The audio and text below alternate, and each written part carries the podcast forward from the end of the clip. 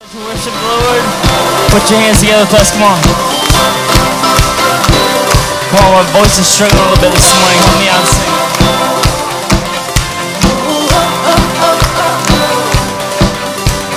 Joy to the world,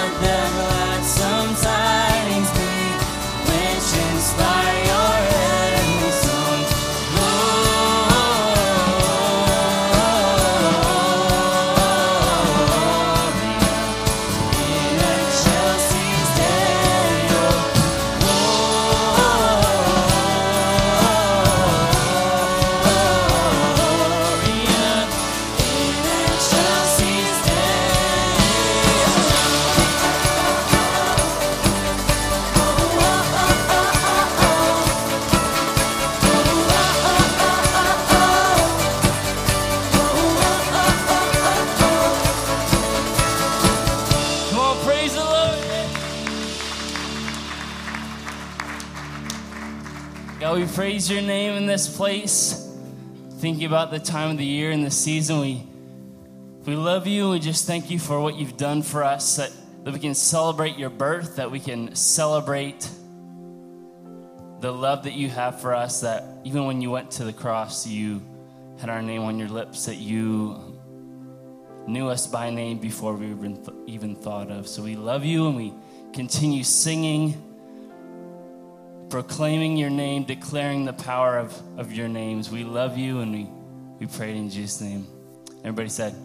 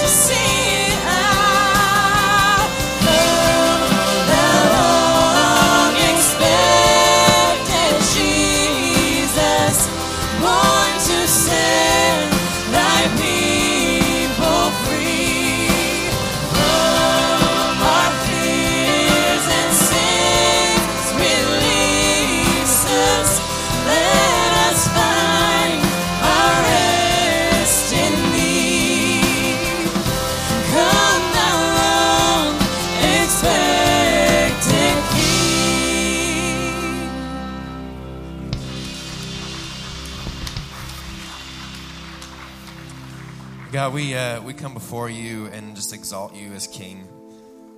And God, I just know that every every time we gather, whether it's in a, in the stillness and quietness of a home, or just by ourselves, just gathering with you, and or with a life group, or at a restaurant, or we are gathering here in this building, God, we we just desire to make you the priority. And so, Jesus, as we move on, I pray that we would find our rest in you. We wouldn't find our rest in whatever human achievement we may be clinging to. Or, God, whatever guilt that we are just uh, being plagued by now, I pray that we would just relinquish that guilt and that we would move from more guilt to more of you. Just to let those things go, to, to not be concerned about church attendance or how much we give or how many people that we know or whatever our kids look like, our relationships look, look like, God, but we would be concerned about our relationship with you and how much you love us. And so, God, I pray that we would be filled up by you this morning. And uh, just so thankful for this church and so thankful, most importantly, Jesus, for you. You are such a gift. You are life changing, purpose giving.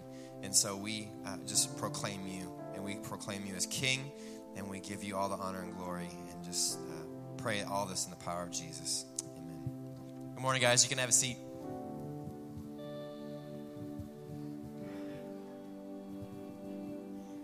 Okay, so we're so glad you guys are here today. Um, when you came in, you should have seen these on your seats, uh, about three of them. We just want to encourage you take these home, pray over them the next day, give them to a friend, neighbor, family member, someone that you've been really praying about, and uh, God's just laid on your heart to bring and invite them to church. Tomorrow's a great opportunity 2, 4, 6 p.m. Uh, tomorrow here. So. Candles, people. Real fire burning candles. They will be here. And we're super excited because uh, as long as I have been alive, that's marked. Tradition for me is just having the candles and being able to sing Silent Night with my church family. And so you're my church family, and it's a privilege to be here. And so we're just excited about that. So grab a card or two if you need more. Come find Carice or myself or somebody on staff, and we'll get you more if you need more. We'd be happy to give those to you. Um, but my encouragement is take a risk, invite somebody. The rejection's worth it because 80% of people will show up if they're invited. That personal invite goes so far. We invited uh, uh, our neighbors to the play, and they said, Yeah, we'd love to come. And they came and they absolutely loved it. And so it's worth a risk.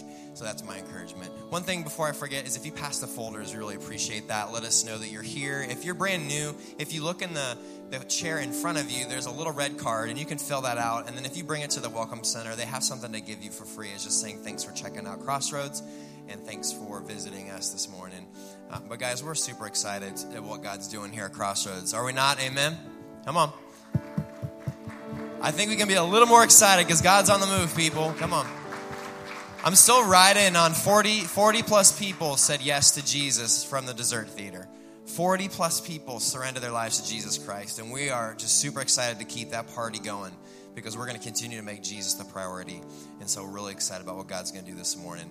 Um, one thing I want to say is that if you look in your bulletin and open up, there's a, the, the birthday gift of Jesus list. I'm going to invite Pastor Al. He's going to share more about that.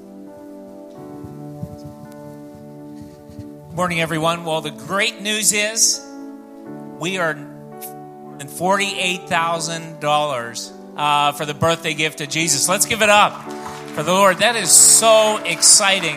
And everybody who gives, doesn't matter what they give, you become an instant part of the birthday gift of Jesus.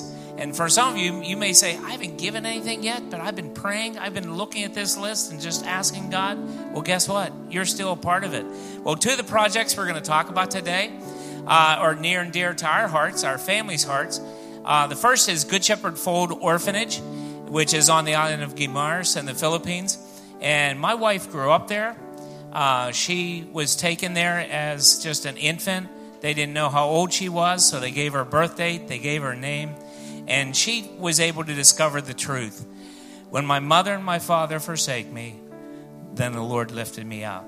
And, uh, and that orphanage has been instrumental in doing that for children since 1947. Uh, just loving them up in the name of Jesus Christ, helping them grow up and just discover who they are and what all that God wants for them to be. Some of the things that our church has been able to do there, we've built a pretty much major part of building a girls' dorm, a rehabbing a boys' dorm, and uh, we've been giving faithfully from this church to there since 2008. The money goes toward rice on a monthly basis. There's six sacks of rice uh, for the orphans also in supplying school supplies for the orphans as well as uh, outreach children and also toiletries. We buy uh, through the funds, they were able to get shoes and tennis shoes and uniforms uh, for the children, as well as I know we got a Facebook message from one of the women there, uh, Celedonia Engalado, during the night, and she simply said they had their gift giving for the children and also their Christmas dinner. So the boys and girls get not only a little meal, but they get a piece of cake, they get a soft drink, they get an apple. And sometimes people would say, That's it. That's a huge deal for them. Because there was a long time they didn't have Christmas meals. They would just, life went on. And so that's something special. Our church has been able to do that. And with the Bible College, they have a one year program all the way through master's degrees right now. And uh, Jamesy and Isa, I think you saw a picture of them. They have t shirts with 24 and counting on them. And the reason for that is several years ago, the Bible College was able to start doing some Bible studies within it's called Manila's Boys Town. It's just an orphanage, but they just sort of gather up street kids, kids and take them to this place. and they house them. But they started doing some Bible studies. They did a youth camp within Manila's Boys Town. And uh, James and Isa, uh, along with some others, have decided to start to foster and to adopt. And so there's a picture, 24 and counting. They have right now 24 people in their family. They have seven of their own children, and they just have a lot of uh, foster, and they're adopting as they're able to.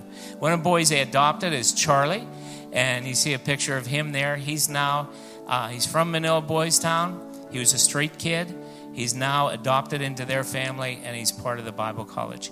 Uh, also, they're doing something right now. We're sending students from the college over to Thailand to uh, intern there uh, with a couple different ministries. So it's God's just working in incredible ways.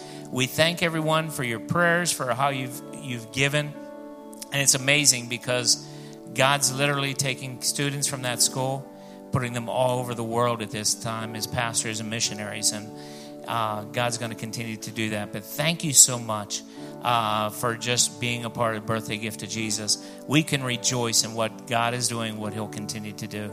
I'd like to ask our men to come at this time as we take our offering. And if you're new in this place today, uh, you can let the plate pass you by. This is for all those who are part of the crossroads and in the giving of the regular grace of giving. Let's pray.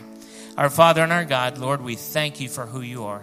Thank you, Father, for just in so many ways blowing us away of how you continue to provide for the birthday gift of Jesus. Thank you, Lord, for the reminder inasmuch as much as you've given to the least of these, my brethren, you've given to me. Thank you, Lord, for allowing us to be a part of what you're doing, not only in Finleyville, but in our outer communities and all around the world. Thank you, Father, for your provision. Thank you, Father, for the privilege.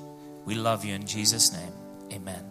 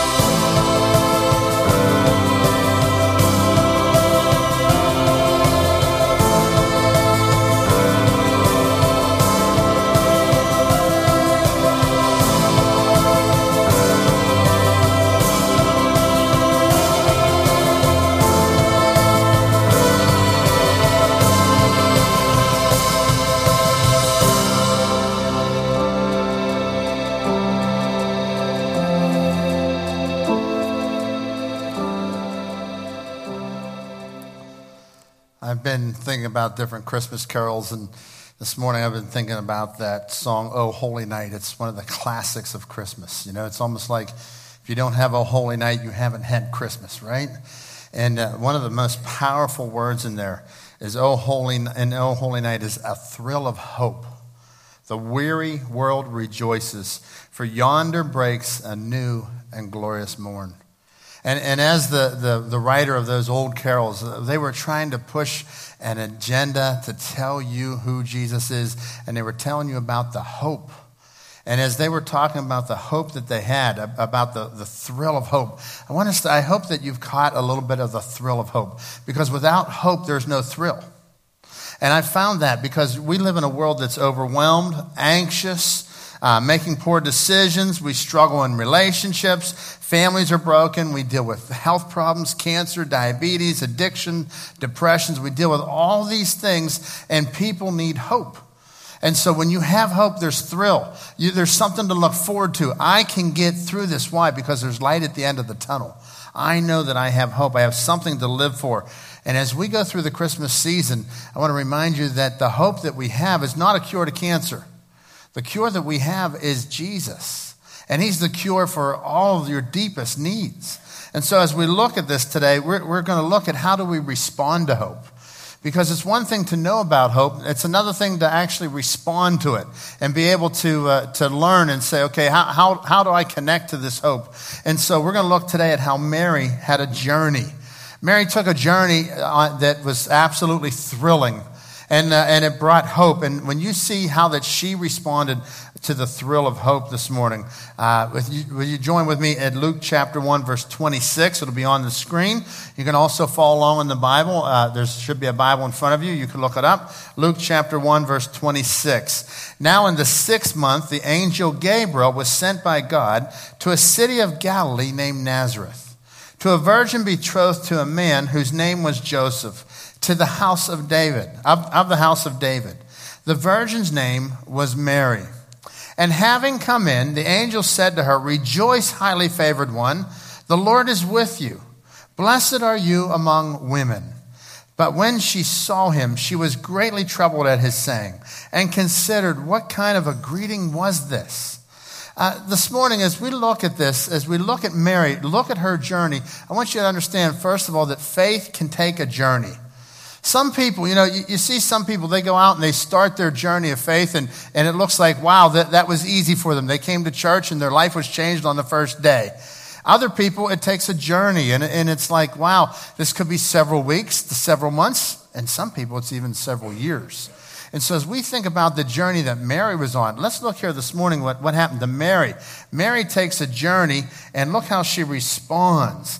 An angel comes to her. The, the, the, the term the, the word for angel is angelos, and it means messenger.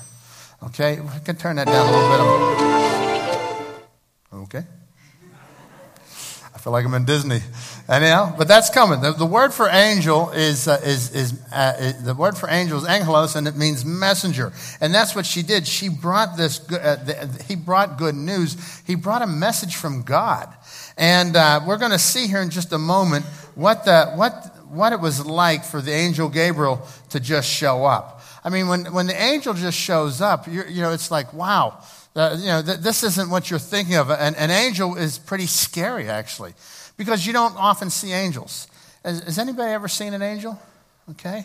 Not too many people. I don't know too many people that have seen an angel. I can tell you my angel story. About, uh, you know, many years ago when I was running a youth group, I was young and had a lot of energy, and I took a group of teenagers to New York City. As we were in New York City, I'll never forget, the, World Trade Center was still around, so I'm telling you how long ago it was that we were up there. And the world, uh, we, I said we were going to take this group of teenagers and we were going to tour the World Trade Center. So I'll never forget, we went down at 8 o'clock at night. Now, this, this was before the days that teenagers had cell phones and could text their mom and post it up in real time what was happening, right? So we, we went down to the World Trade Center, and you know, inherently the kids were late getting out. So we, we said we're leaving at eight. We left at eight thirty, and I said we're going to go to the World Trade Center, then we're going to see the Statue of Liberty. So we get down there to the World Trade Center, and as we get down there, because the kids were just so late and getting moving, what happened? The last elevator went up and we didn't get to see the World Trade Center. We saw it from the bottom, we didn't get to see it from the top. So we continue on. We go out on the Staten Island Ferry. It's now 11 o'clock at night. Now, mind you, I've got 30 suburban kids from Pittsburgh, and we are on the Staten Island Ferry. It's 11 o'clock at night. And I'm saying, Lord, just get me home. You know, this was not the wisest decision I've ever made. And God's like, I know, I didn't choose you for your wisdom. I chose you because I can work in your stupidity, okay? So, so God has me on the Staten Island Ferry, and it gets better. I now land at the Staten Island Ferry. It's like 11, 15, whatever. We're getting off. I'm thinking normally you just get off and get, go, go right back. And they come on and say, Folks, we have an announcement. The boat needs to be shut down for two hours. One o'clock will be the next one going back. And I'm like, okay, 30 suburban kids from Pittsburgh. I got to take subways at 1 to 2 in the morning. This is not going to be fun.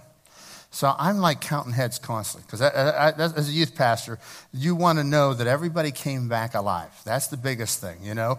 I don't care if they had a good time. Did they all come back? That's all I cared about, right? So we did it. We went, and I made sure they all came back. So I'm like a nervous wreck. I'm like, God, forgive me. I'll never do this again. And I get on the Staten Island ferry at one o'clock to come back, and it's the middle of the night. And I tell you, that uh, I'm sitting there and I'm just saying, God, help us. And people could tell I was disturbed. And uh, one guy comes over to me, and I'll never forget because at one in the morning, there's just not a whole lot of people on those things. So it's like we kind of own the whole boat, the whole ship to ourselves. And, and I'm moving around, running around, checking on kids because, you know, they got to hang off the edge, they got to go do this. And, uh, and so this guy comes up to me and he says, Hey, relax. I know you're here to do God's work. You're going to do just fine. God's going to protect you till you get back to your hotel. And I'm thinking, who are you? And I, he's just, just another man. He just looked, he looked just, well, probably better looking than me, but he looked just like me, right? He's just a guy out there in the middle of the thing. And, and, and then I go around, and I'm doing my thing, and I'm telling you, I searched the boat high and low. I could not find the guy anymore. I checked every bathroom. I checked both sides, men and women. I couldn't find a guy. It was like he was gone, man. He was, it was like, what happened to this guy? So I could tell you, I could give you this story and say that that was an angel, but you know what you're going to say? Nah. It was a guy on a boat and he saw your church shirt and he said something to calm you down because you're panicking, right? And you would, that's, that's what you would say. Whether that was an angel or not, I have no clue. Because I'll tell you what, if that was an angel, I'm a little bit disappointed, man. I want to see the wings. I want to see the bright light. Not the heart part, but the bright light. You know, I want to see all that. And so, so here's what happened. When Mary came to meet the angel, she was afraid because people just don't meet angels every day. And especially in that time, they, the Jewish people had known about the, the, the long awaited promise of the Messiah. They had known about that the prophets had spoken times gone by. They had known about visions. They had known about angels, but nobody, because it had been 400 years of silence, nobody ever talked to an angel. Now, I want to roll this clip. I want you to watch what might have happened on this.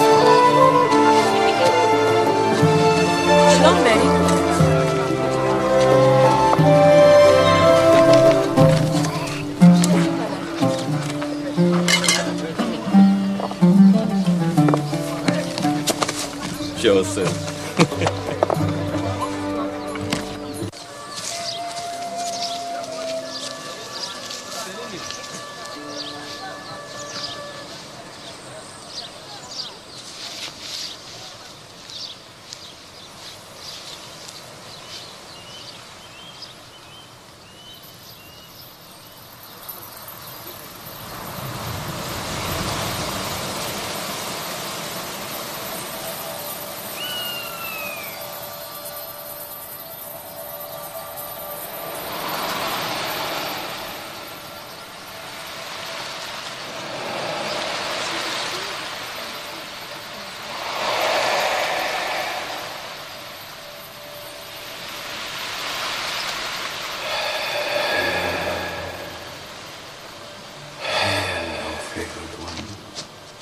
Lord is with you. Do not be afraid, Mary, for you have found favor with God. Come, you will conceive in your womb and give birth to a son, and you will call his name Jesus. How can this be? Since I've been with no man. The Holy Spirit will come upon you, and the power from the Most High will overshadow you. And the holy offspring shall be called the Son of God.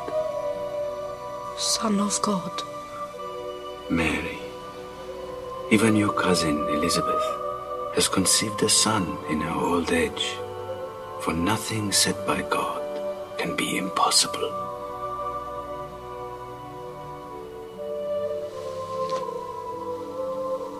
Let it be done to me, according to your word.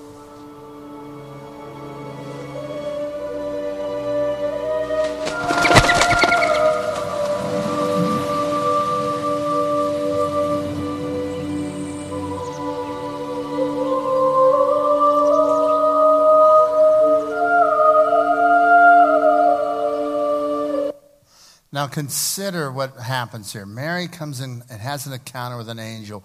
It, it's not like something that happens every day. And so Mary's response, it says, verse 28 and 29, Rejoice, highly favored one, the Lord is with you. Blessed are you among women. Uh, but when she saw him, she was troubled. I, I think sometimes I just kind of read over that. She was troubled. And she, she considered, what kind of a greeting is this? In other words, she's asking herself, is this real? That word for considered there, it means to make an audit. Uh, it's an accounting term. It means to be adding things up, to weigh in, to ponder, to be intensely rational. So she is being very intense and she's saying, listen, I don't know anybody who's ever seen an angel. None of my family has seen an angel. Oh, yeah, I remember hearing that from our ancestors, and that's stuff that we heard, but is that even true? She is in front of this angel, and she's like, wow, what is going on here? And so she's troubled as any normal person would be, and she's asking, Am I really talking to an angel?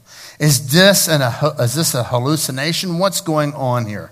Verse 30 Then the angel said to her, Do not be afraid. And again, he, angels quite often said, Do not be afraid. You look throughout all scripture, you'll find that they said, Do not be afraid, because most of the time people were afraid when an angel appeared. Uh, Mary, for you have found favor with God. Do not be afraid, Mary, for you have found favor with God. And behold, you will conceive in your womb and bring forth a son, and shall call his name Jesus. And so Mary, so first of all, she's troubled. And so she, she doesn't shut the process down, but she's troubled and she's weighing in. She's saying, okay, what's going on here? You're, I'm highly favored. This is cool, but who are you? Um, and then he says, Don't be afraid. Here's the news. Uh, remember, a messenger, angelos, uh, he is a messenger from God, and he's come to give this message that, hey, you are highly favored and that you are going to carry the Messiah. Uh, verse 32 He will be great. He will be called the Son of the Highest. And the Lord God will give him the throne of his father David, and he will reign over the house of Jacob forever, and of his kingdom there will be no end. Then Mary said to the angel, How can this be, since I don't know a man? She says, How can this be, since I've never had sex? I've never had a physical relationship with a man. I am engaged. I'm in my betrothal to Joseph. And uh, what, what a betrothal was, it was like a legal engagement. You could get out of it, but it was pretty hard to get out because it's the last step before the consummation. And it's like th- this, this, is, this is fast track. And the only way that you would get out would be typically unfaithfulness. And so she's, she hears this news, and immediately, she, uh, she does not immediately accept at this point. She, look how she responds. She says, What? She says, How are you going to do this? Because I don't even have physical relationships with a man. I haven't even crossed that bridge yet, and you want me to have a baby? Uh, Gabriel, that's a pretty good idea, but how's this going to happen? Because I'm a virgin. And you can understand what's going on in Mary's heart. Because if this is true, if this is true, it's the biggest thing that would ever happen to her. It's the biggest thing that would ever happen to anybody in her family, the biggest thing that would ever happen to any Jewish woman, and better yet, the biggest thing that would happen to any woman ever to live. And responding in faith, I want you to understand, involves all parts of us. So whenever you first come, I think many people, we come to faith, and, uh, and we have to remember that it's okay if you question along the way. Uh, there were barriers to faith, and this was a great barrier. How, how am I going to have a baby? Uh, you know, how, how am I supposed to cooperate with God? I'm a virgin. What, what, what's this all about? And Mary was responding in a very similar way that you and I would.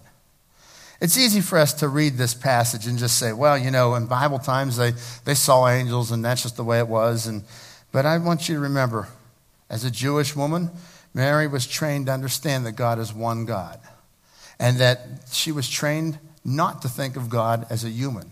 She was trained to think of God as, as somebody in heaven, as somebody that they worship. And she looked through the ancestry and the heritage all along. But she did not have this comprehension that God would become a man and make his dwelling among us. The thought of God coming down as a man was foreign to her. And just like us, Mary was trained by her culture not to believe in the supernatural. If someone tells you that they saw an angel, you're thinking, oh, well, that's nice. Let's move on to the next thing. And you just chalk it up as their experience, similar to my experience on the boat in the Staten Island ferry. We just go there and we say, well, no, that couldn't be. But here, Mary has a legitimate experience with an angel. This is, uh, this is God, God broke his silence.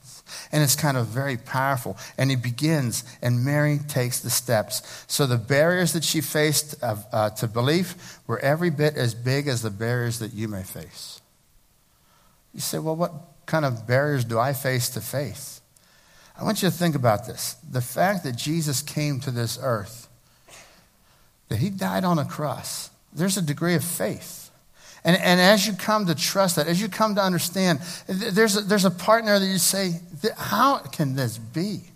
Because we've grown up in a culture, we have been engulfed. Our society and the world in general that we live in has a different value system. And nowhere do we see somebody who comes and gives you something and you don't have to earn it. That's what God did for us. And as a matter of fact, if you look at all the religions of the world today, you don't see that in most religions. I would say you don't see that in anything but Christianity because everybody else is trying to tell you how to be better, how to earn, how to gain favor. And so when you come to understand Christ, you may have doubts, you may have questions. You may try to go through your own understanding. You may try to ask questions. And then here's what happened. Then she believed. She doubted. She questioned, she waited, and then she asked the questions, and then she believed. And maybe you're struggling with your faith. And I want you to know it's okay to ask questions, and it's okay to go along the journey. So, so Mary says to the angel, How can this be since I do not know a man? Now, I'd like to read to you also, if you go into Luke chapter 1, you can look in your Bible this morning, Luke chapter 1, verse 8. This is not on the screen, but I just want to read to you about Zechariah. Zechariah was married to Elizabeth, who was the cousin of Mary. And Zechariah and Elizabeth, you have to understand something about them. They, he was of the priestly order. And so he would get to go and he, he would get to go and serve in the temple from time to time. Uh, let me just read to you here Luke chapter 1, verse 8. One day, Zechariah was serving God in the temple, for his order was on duty that week. As was the custom of the priest, he was chosen by lot to enter the sanctuary of the Lord and burn incense. While the incense was burning, a great crowd stood outside praying. While Zechariah was in the sanctuary, an angel of the Lord appeared to him, standing to the right of the incense altar. Uh, I think it's kind of interesting. Luke just gives you these details, and I thought, what's the significance of to the right of, to, of the altar? I mean, he, he's giving you down to the details. He's giving you eyewitness accounts here. This, this is what the eyewitnesses said. It was to the right of the altar that Zechariah was standing. Zechariah was shaken and overwhelmed with fear when he saw him. But the angel said, Don't be afraid. Do not be afraid, Zechariah. God has heard your prayer. Wouldn't you love that if God spoke to you and said that? Wouldn't you love that if you've been praying and praying and praying? You're praying over an issue, and all of a sudden, an angel appeared to you in your family room and said, Hey, relax. God has heard your prayer. You know what? God does hear our prayer. This is the experience that Zechariah had. He's praying and he's praying, and he's praying, and then, and then an angel comes down and speaks to him and says, Hey, listen, God has heard your prayer. And you know what the prayer was? It had been praying for his for a baby for years, but I think at this point he was no longer praying that. He says, Your wife Elizabeth will give you a son, and you are to name him John. This would become John the Baptist. He would be the forerunner to Christ. And look what he says. He says, You will have great joy and gladness, and many will rejoice at his birth, for he will be great in the eyes of the Lord. He must never touch wine or alcoholic drinks. He will be filled with the Holy Spirit, even before his birth and he will turn many Israelites to the Lord their God. What, what had happened? There was 700 years from the time of Isaiah till, till the time of Jesus. It was 700 years, and, and there was just turnover after turnover, oppression after oppression. I think it was something around 25 times they went through the cycle of oppression and somebody uh, dominating Israel. And, and here's what happened the people of Israel said, God's not working anymore. It was a period of 700 years of torture and 400 years of no prophet gave another vision, no prophet gave another word, none of these things. It was 400 years of silence, and people were turning away from God. And yet, Zechariah, Zechariah was of the priestly order. And, and here it says that they drew lots for him to be able to serve. What happened was the priest, the, there, there, were like 23 different orders of them. The, the, uh, uh, within, the, within the priestly order, there was 23 different groupings. And so they would come and they would draw lots and they believed that this was how God worked. And, and, and that was what they did. And they drew, drew a lot. And so they would come over and they would get to serve. And it was a huge honor. So here's Zechariah. He's serving in the temple. And here an angel comes to him and meets him to the right of the altar. And he tells him this good news, and he says that, look, this baby is going to return Israelites back to God. He is going to, and I think it's kind of interesting how he says it to him. He'll be great. He's not going to drink any alcohol. He is going to be, he is going to be pure. He's going to be focused on God, and he is going to bring all these people unto him. He's going to cause a revolution for people to turn around. You know, that's really our job today. We're here to bring people to Jesus. We point people back to Jesus. We, we are the forerunners. We let them know how great our God is. And then whenever they find Jesus, it's like, wow, here he is. And th- this is, this is what happened. So he says, he continues on. He will turn, he will turn many Israelites to the Lord their God. He will be a man with the spirit of the, and power of Elijah. He will prepare the people for the coming of the Lord. He will turn their hearts of the fathers to their children. He will cause those who are rebellious to accept the wisdom of the godly. Zechariah said to the angel, Now, this is kind of cool. So the angel gives him this great news God's heard your prayer. They were praying when they were 20 for a baby. When they were 30, they were praying for a baby. When they were 40, they were praying for a baby. And maybe by the time they got to 50, they said, Should we give up hope? But look what Zechariah says here. Zechariah says to the angel, How can I be sure this will happen? I'm an old man now. And I love what he says about his wife. And my wife is also well along in years. he was a smart man. He didn't say, I'm old, my wife's older. he said, I'm old, but my, my wife, she ain't old. She's just well along in years, right? How can I be sure this is going to happen? We are too old. God, we prayed for years. We gave up. We didn't, we didn't even want that anymore. We're, we're so old now. You, you know, I have, a, I have a friend of mine who was telling me that whenever his kid graduates from high school or whatever, he's going to be 60. And I said, That's pretty cool. He goes, Oh, no, it's not. I said, I think it is cool. He goes, I don't think so.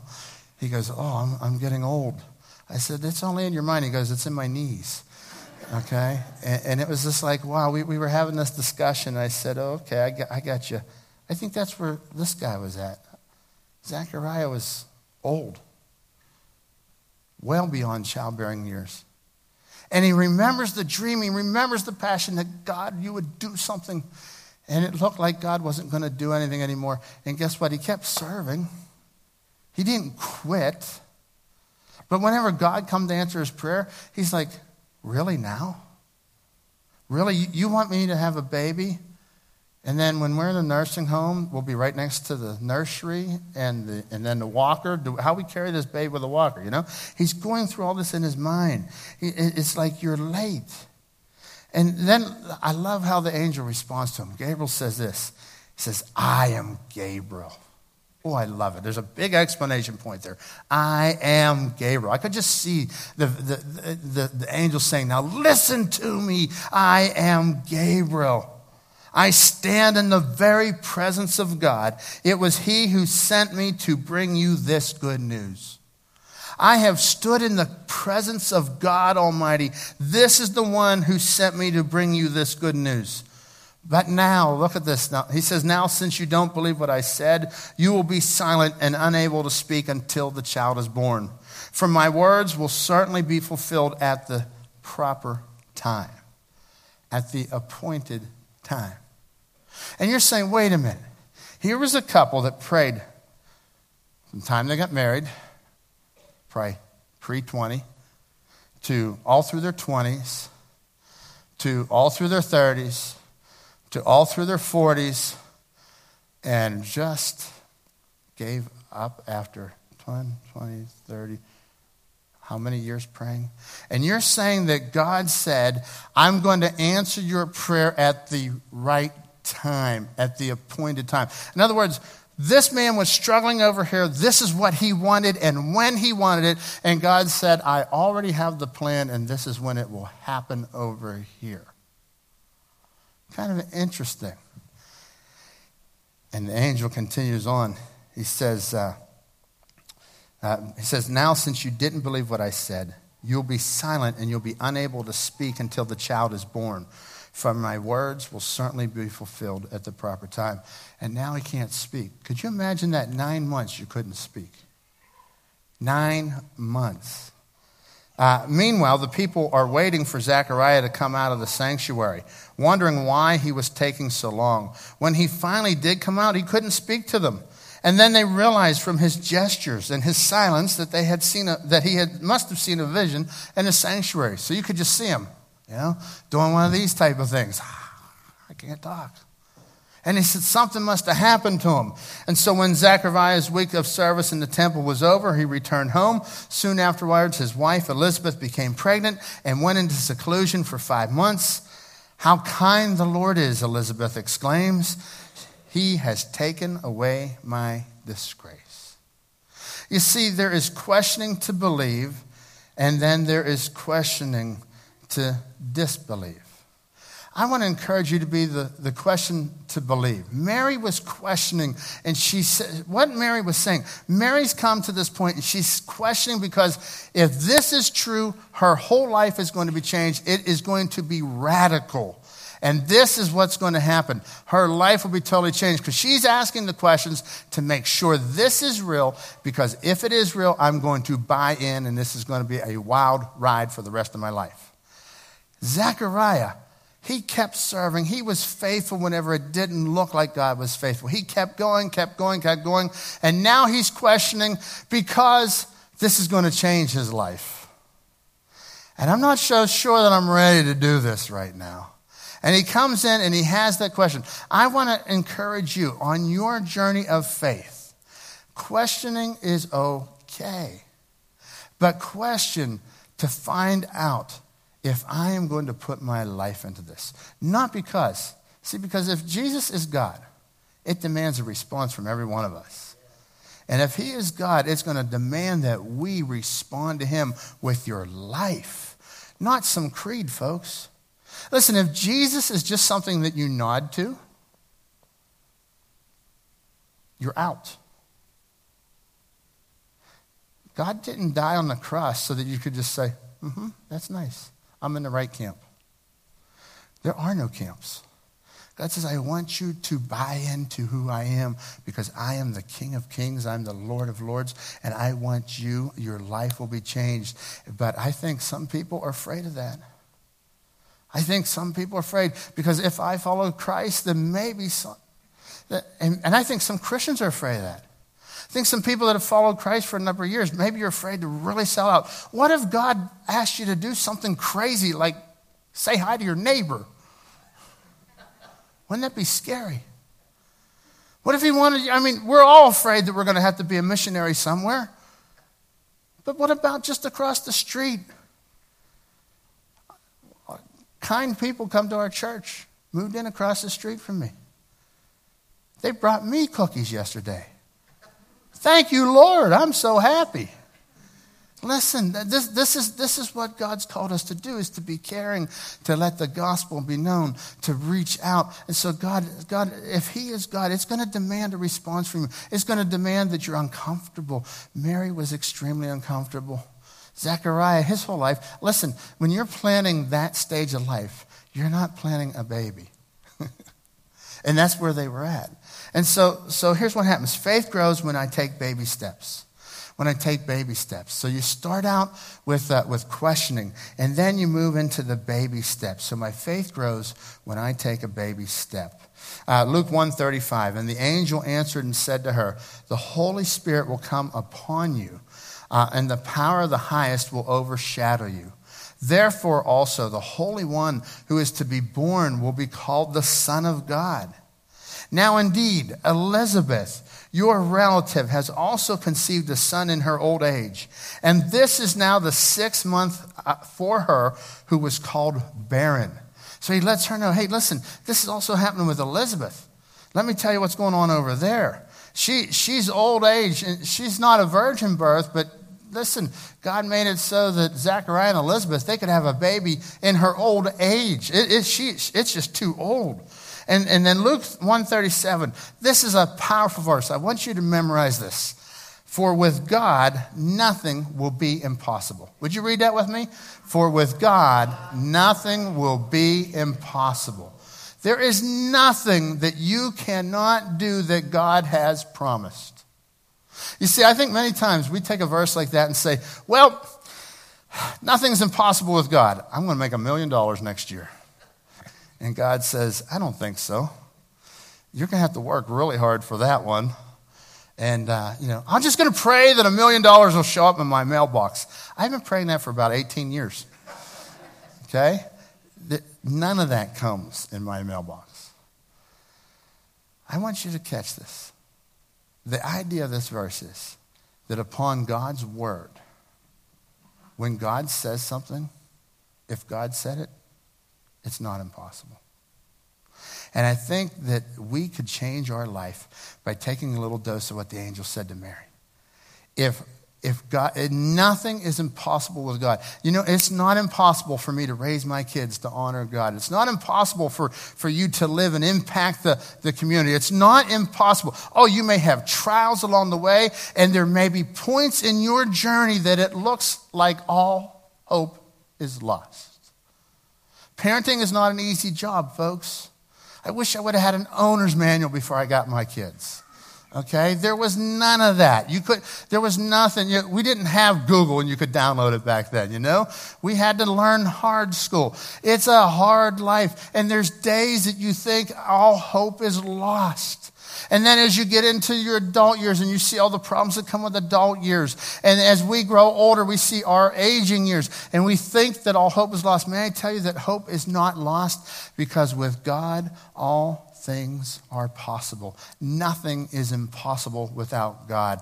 As long as He said it, His word will follow through. And so here's what Mary said Mary's coming to Him, and Mary, Mary is getting this word from God. Verse 28 Mary said, Behold, the maidservant of the Lord. Let it be to me according to your word. Let it be. I am your servant. Do what you have said.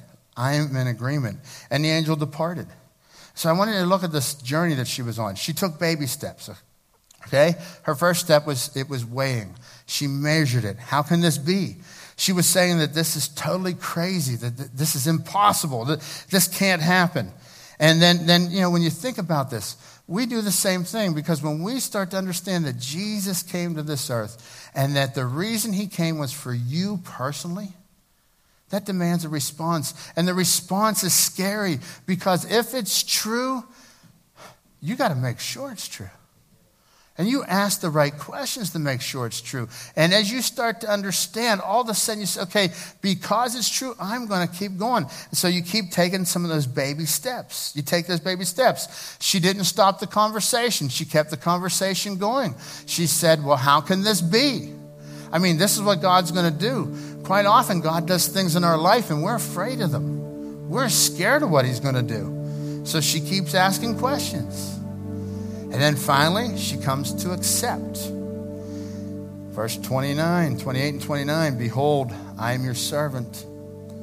Let it be to me according to your word. Do what you said you would do. See, when you take those baby steps, God keeps growing, his, growing your faith. Keeps growing your faith. And then one day, your, your faith rejoices.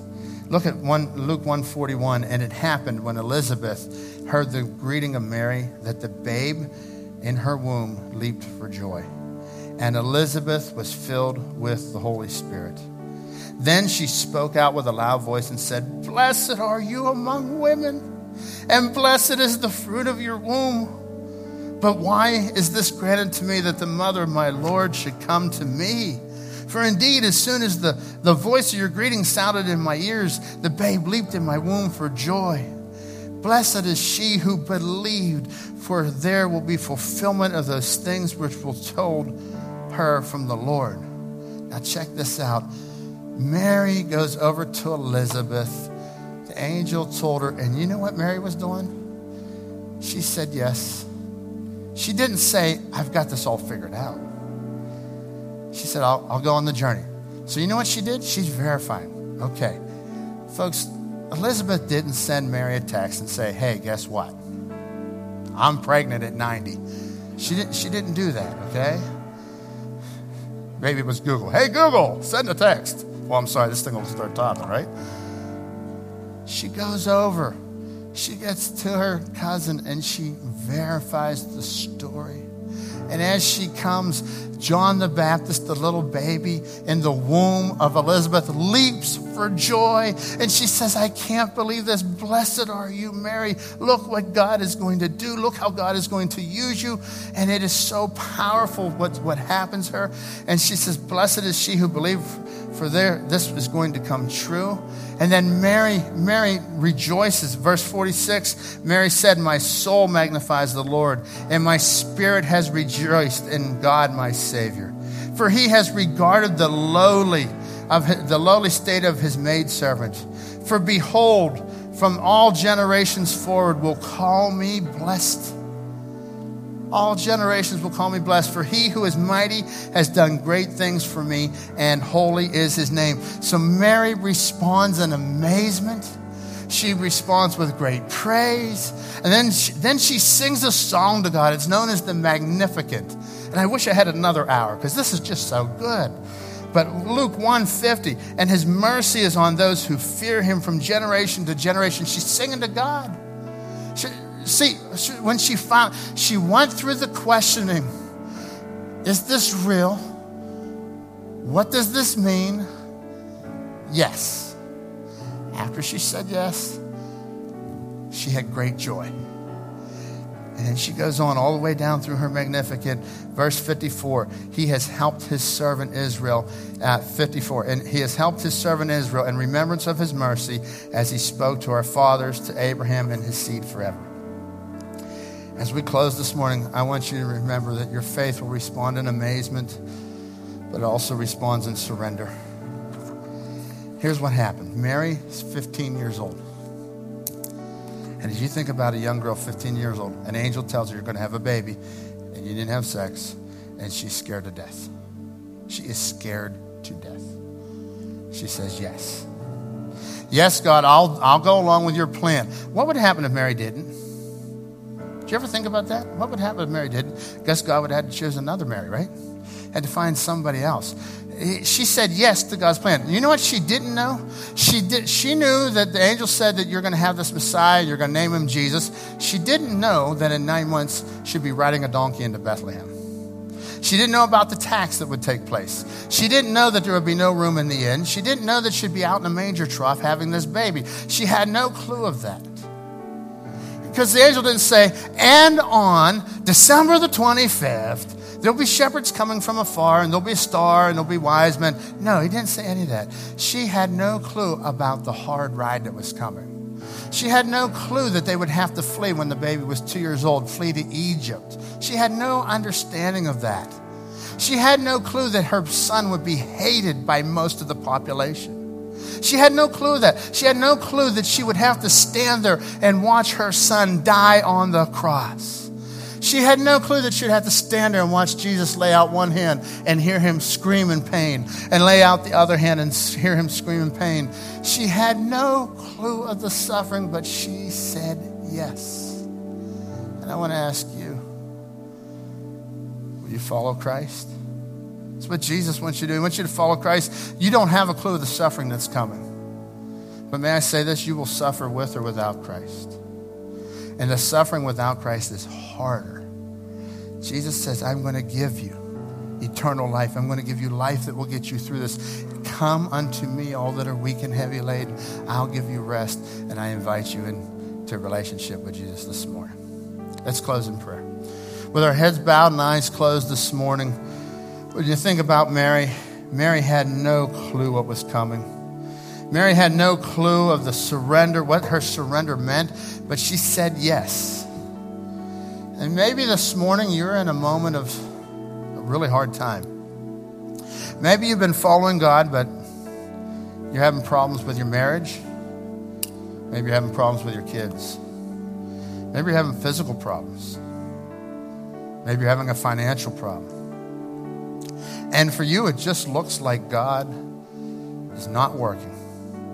May I bring you back to Jesus, to the true thrill of hope today? May I invite you to Him? Maybe you've been following Christ for a long time, and today I want, I want you to just come back. It's okay to question. It's okay because He has all the answers. There's not one question that you have that God doesn't know the answer to. So call on Him and ask Him, say, God, why is this? Help me, Lord. Help me through this issue. Help me to understand who you are. Help me to understand why you died for me. Help me to understand that you have a plan whenever it looks like there is none. And so today, I'm just going to ask with our heads bowed and eyes closed, every person call on God and deal with that personal issue that you need to lay at His feet. Because God is at work. And at just the right time, He's going to do what He said He would do. At the appropriate time, at the appointed time, it's coming. It's coming. But right now, it looks like all hope is gone. You call on Him. And maybe you're here and you've said, Pastor Ken, I've never trusted Christ as my Savior. I invite you into relationship with Jesus. Would you call on Him today? If that's you, say, Pastor Ken, I want Jesus into my heart. I'm going to ask you right now in the quietness of this place just to respond to Jesus and say something like this Dear God, I am a sinner. I've done wrong things. But I believe that you died on the cross and you paid for my sin. You came back to life again for me. And I invite you into my life right now. Lord, be with everyone in this room as we have come to the grips of the reality of who you are, that you are the God of the universe. You're an incredible God. God, I ask that you would uh, just give us the touch from on high.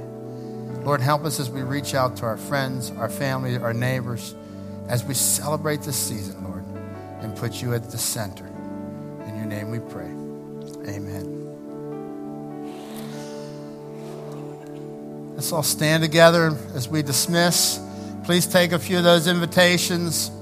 Put them out at lunch today. Last week I was at lunch. Somebody pulled one of those out and they said, Here. And uh, the waitress said, I'd love to come. Isn't that cool? I'm going to encourage you to take a few of those, put them all over the place. God bless you. You are dismissed. We'll see you tomorrow, 2, 4, and 6.